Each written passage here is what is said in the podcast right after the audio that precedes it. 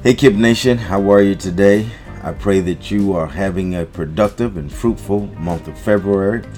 I pray that uh, you are using this time wisely. Uh, time is moving quickly.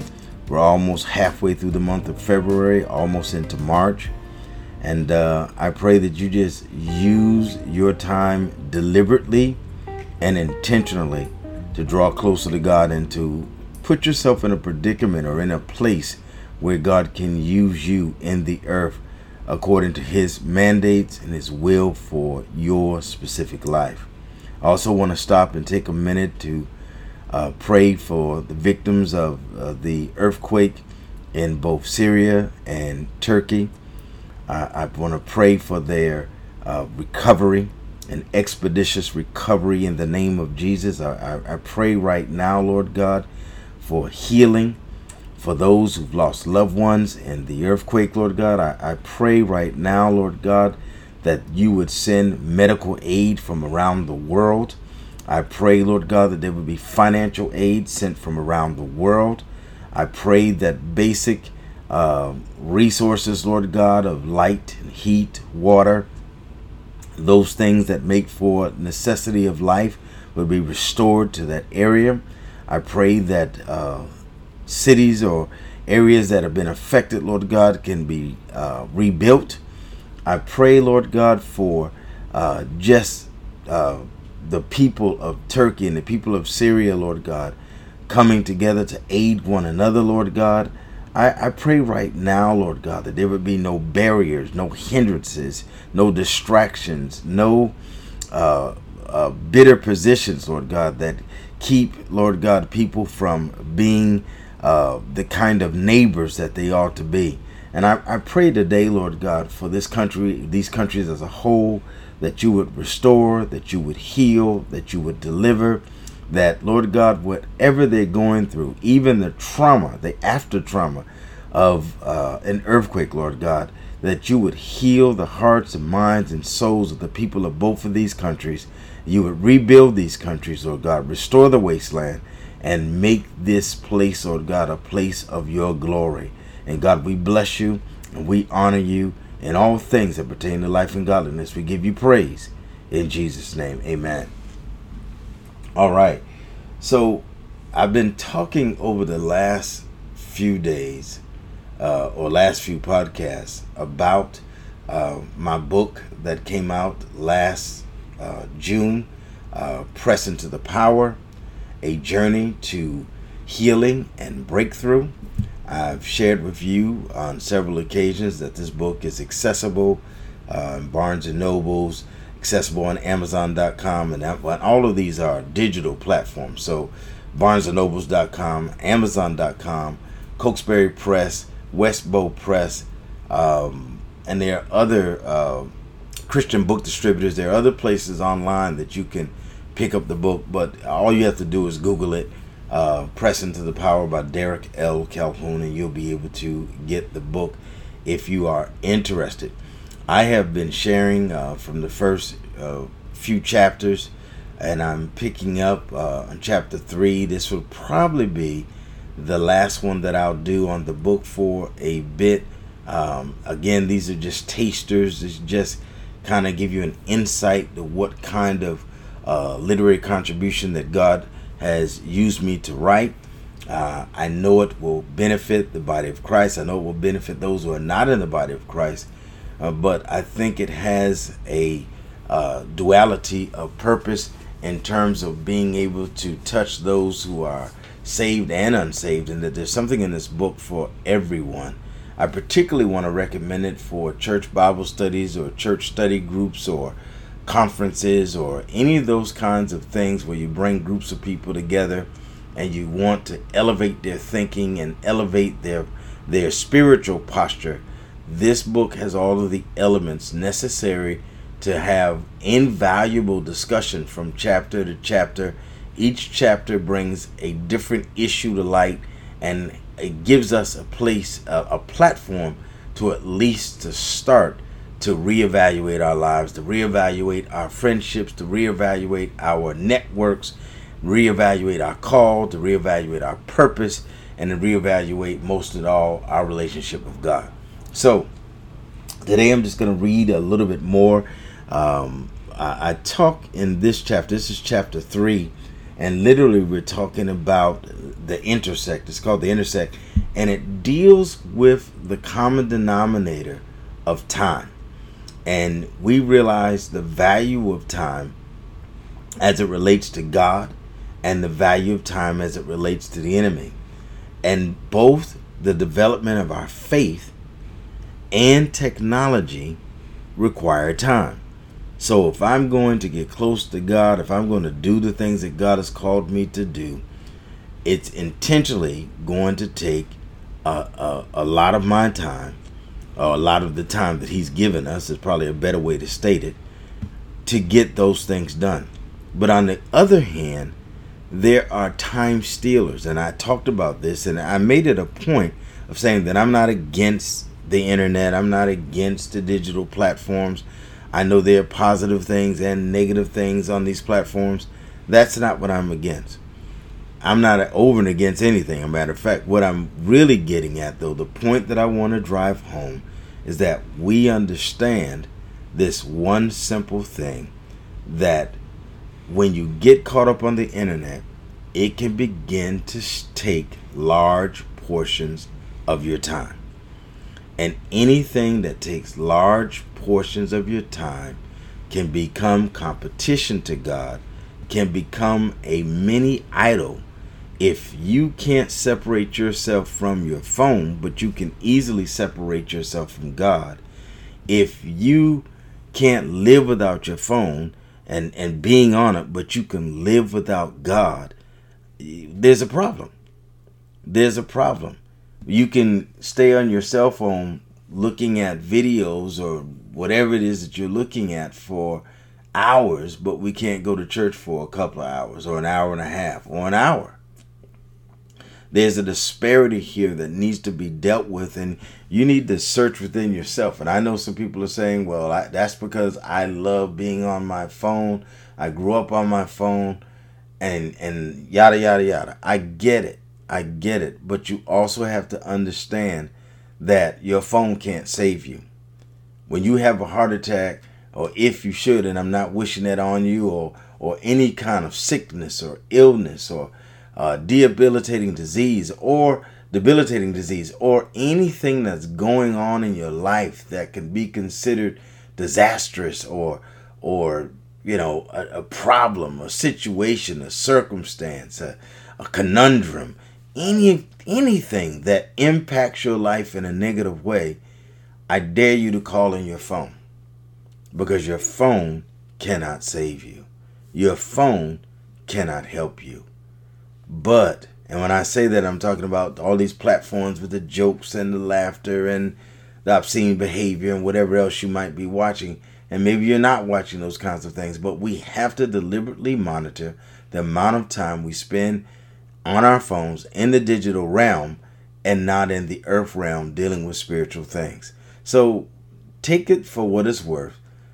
If you're going to pursue God in the kingdom, you have to establish boundaries. A matter of fact, you have to establish protocols. And I always talk about protocols in light of being the framework of life. So, the established systems in life. There are certain systems that we have in life. There are systems in our body that work a certain way. And then there are processes that uh, each of the organs work. But there are systems, the way our, our body is, is designed the earth is designed with systems. And i'm not going to get into that today because that's not the, really where i want to go. You can read the book yourself.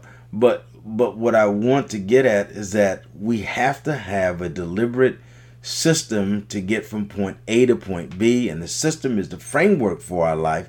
But then we have to have certain processes. These are the things that i call the canvas of life.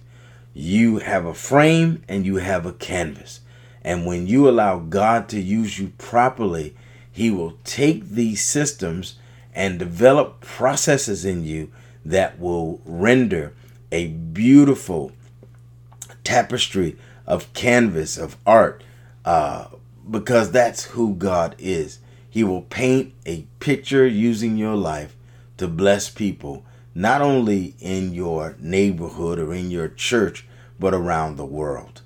And so we have to be clear that we can't fly by night. We can't fly by the seat of our pants. And this is not just applicable to what we might call spiritual things because spiritual things start with natural. First natural, then spiritual. It's even when we're talking about raising our children. And I'm just going to share some things that uh, were a part of my life growing up that may help give you some ideas of some things that have to be done because in this setting now that we currently live in, and I was a former teacher and a former dean, but you can't put the entire measure of raising your children, of giving your children uh, boundaries and, and morality and uh, teaching them everything that there is to be taught in the school system. There has to be, if you will, a school system at home. There has to be a village at home that begins to inspire, to encourage, to build, to edify uh, your child so that your child can grow up with balance in life, but your child needs to understand life. See, there was a lot of things that my parents taught me when I was younger I did not understand. a matter of fact, there are a lot of things that I thought at the time was nonsensical, they were being hard or irrational. But as you get older, you begin to process their reality and process it with your current reality. And you begin to understand that had not my parents did for me or done for me what they did uh, 40, 30 years ago, then I would not be where I am today. So we have to be clear that we cannot always see the value of successful uh, protocols and successful processes and procedures that our parents put in our life in our youth. But as we get older, we begin to mature. We begin to utilize the tools that they placed in our toolbox because that's all parenting is. Is essentially, and this you're drilling it down to its essence, is putting tools in the toolbox of your children, making sure that they are prepared for the world that they are about to live in. All right. So um, I talk about this in light of your faith because when proper protocols are put in, it helps you to translate these things into your faith. So let me just read. I'm not going to read a lot today, but I just want you to hear this story and, and make the connection. And if you make the connection today, I'm blessed. Your children will be blessed. Your children's children will be blessed. But do not be afraid to be the kind of parent that sets up boundaries that assist your child in being successful before they know that they need to be successful. All right, so here we go. My parents had protocols concerning my sister and me. Since I was six years old, six years older than my sister, I will speak from my vantage point. When I came home from elementary school, I had to remove my clothes, my school clothes, and immediately start my homework. I changed because we did not have a lot of money and I had to take care of the clothes that I had. After or during the homework process, my mother would give me a snack. After eating the snack, I would sometimes do extra math. I had to read to her out loud every day. She expected me to pause at commas stop at periods, and to show excitement if there was an exclamation point. I would get so angry. Tears would stream down my face. I wanted to go outside and play with my friends. And she said with emphasis, Boy, I'm trying to help you be something someday. She was teaching me how to press in, but I was too young to understand. These protocols aided me in my personal development and in my relationship with God. In life, there's certain things you have to develop, such as routines, schedules, or protocols in order to be productive. We cannot fly by the seat of our pants. We cannot fly by night with our eyes closed and expect the best. There is a certain amount of discipline required to pursue a long term relationship with God. There will be times when you have to press into His presence to obtain His power. We all encounter this passion of pursuit in different ways, but it is hardwired into our human DNA. During this process, I was prone to self sabotage, which will always result in either delay or demise. As a result, I wanted to stop reading and I wanted out of my mother's regiment. I just thought it was too, it was over the top. I thought it was too much. Nevertheless, she knew it would produce an excellent outcome, and she had a fierce determination that outweighed my attitude and my tears. My mother's influence and grit helped me to get over the hurdle of self. In order to break out of the shackles of your past and change your present plight in life, you're going to have to put up a fight. It is two in the morning, but I will not stop until God gets the glory. I am pressing in. I am on a theological dissertation committee and I have a 5 a.m. conference call. My mind says to sleep, but my spirit says to write. The spirit will always defeat the flesh, but we have a role as well. We must fight our old nature to cooperate with God's will for our lives. We have to press in. No matter what the obstacles are that stand in our way or stand in front of us, we must learn to press in. And that's just a little uh, taste of uh, what was written in my book, but it, it speaks to today and it speaks to the kinds of uh, constructs that have to be put in place in all of our families. There, I work with my granddaughter now. Uh, give her homework on top of the homework if she has homework from school. But um, the the point of the matter is making sure that we put tools in our children's toolbox is essential because these same tools come in handy as we're developing our relationships with God that stick to intuitiveness, that consistency, that diligence, that ability to endure, that ability to long suffer. We have to put these things in our children and we have to demand those things of ourselves so that they'd have an example to look at, then to see the power of using time correctly. Time is the greatest commodity in the world, but it must be utilized with the future in mind and in heart. Hey, you have been listening to the Kingdom Influencing Podcast. I'm your host, Derek L. Calhoun. Again, pray for the people in Syria and Turkey. If you have means, send uh, and know a way to get uh, finances or whatever it may need, medical supplies to that region of the world. Please do so. If not, please pray. Please lift them up every night. Think about it if it was your family and be considerate because other people are going through while you're laying in your comfortable bed. I love you and remember what I told you. Go and influence the nations. God bless.